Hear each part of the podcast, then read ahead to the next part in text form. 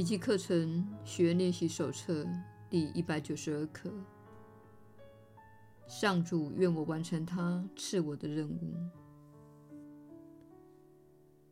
天父的神圣旨意就是要你使他重归完整，并愿你的自信成为他神圣之子，永远如他一般无瑕可指，在爱中受造。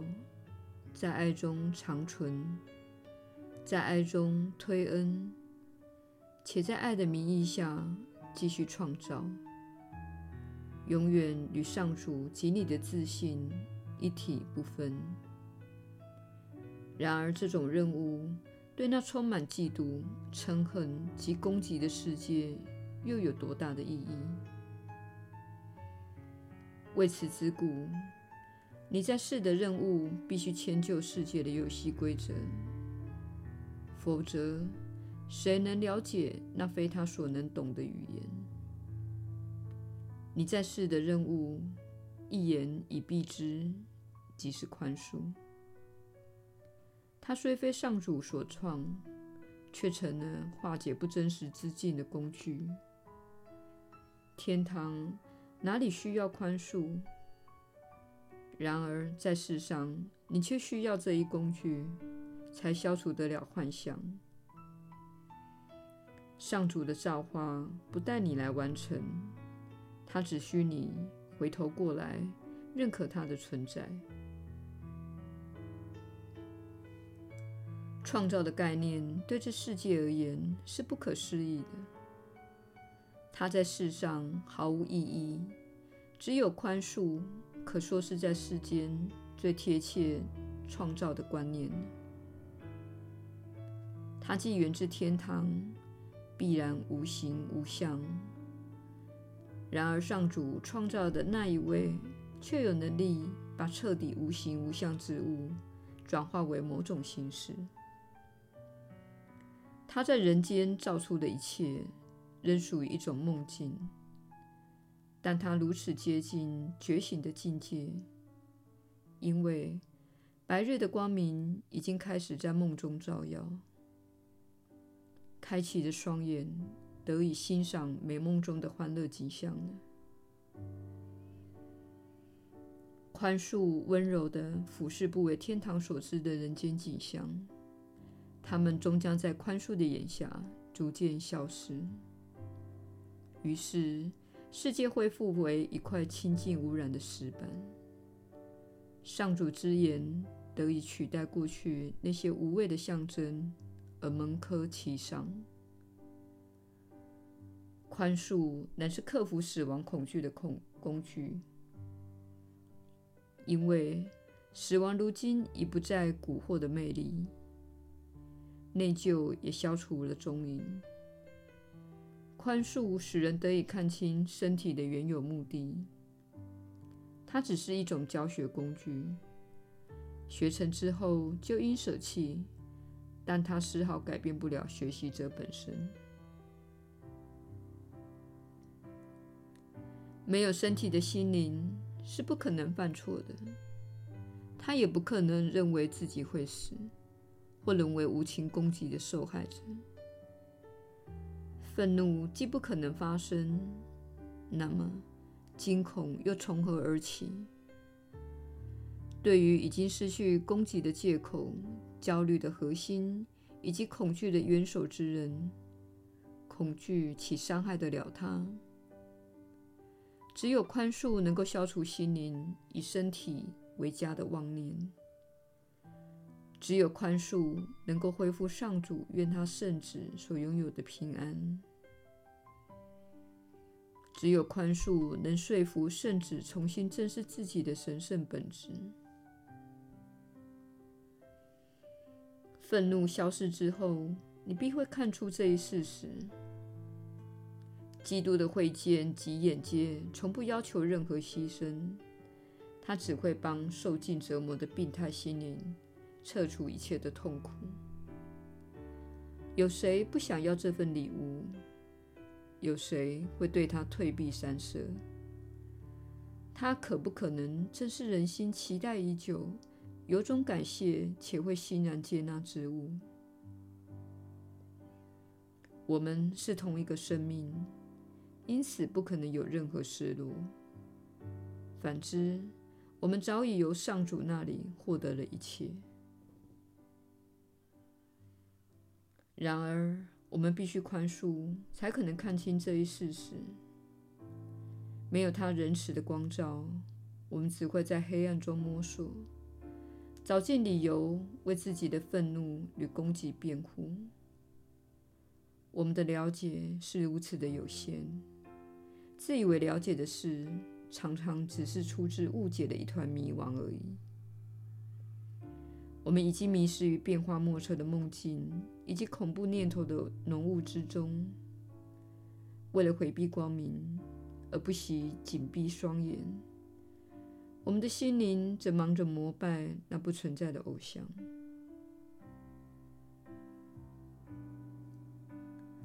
除了宽恕自己所见、所思，甚至想象中的人子以外，有谁能在基督中重生？只要他还想囚禁任何一个人，怎么可能享受自由？狱卒并非自由的，因为他与囚犯绑在一起了。为了确保囚犯不致逃脱，他所有的时间，都忙着看守囚犯，监禁囚犯的铁窗变成了狱卒和囚犯的共生世界。他们两人能否一起解脱，全凭囚犯能否获释而定。因此，别再囚禁任何人了，释放他们吧。如此，你才能享受自由。这条路其实很简单。每当你怒气攻心时，你心里明白，一把剑正举在自己的头上，它会落下或是挪开，就看你想要定自己的罪，或是重获自由。为此，每个看似让你生气的人，都成了将你由死亡囚牢救出的人间救主。因此，你亏欠他的是感激，而不是痛苦。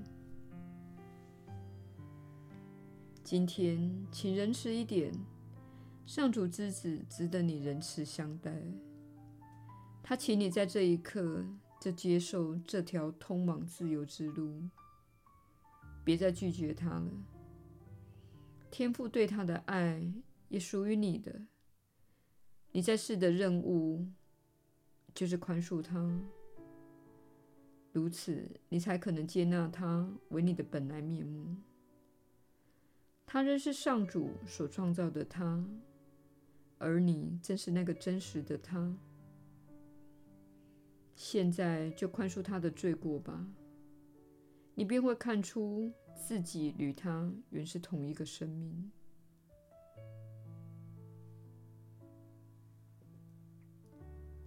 耶稣的传道，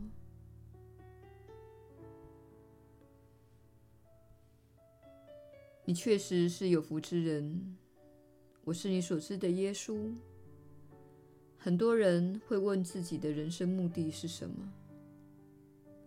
我可能成为一名画家、作家、母亲或父亲吗？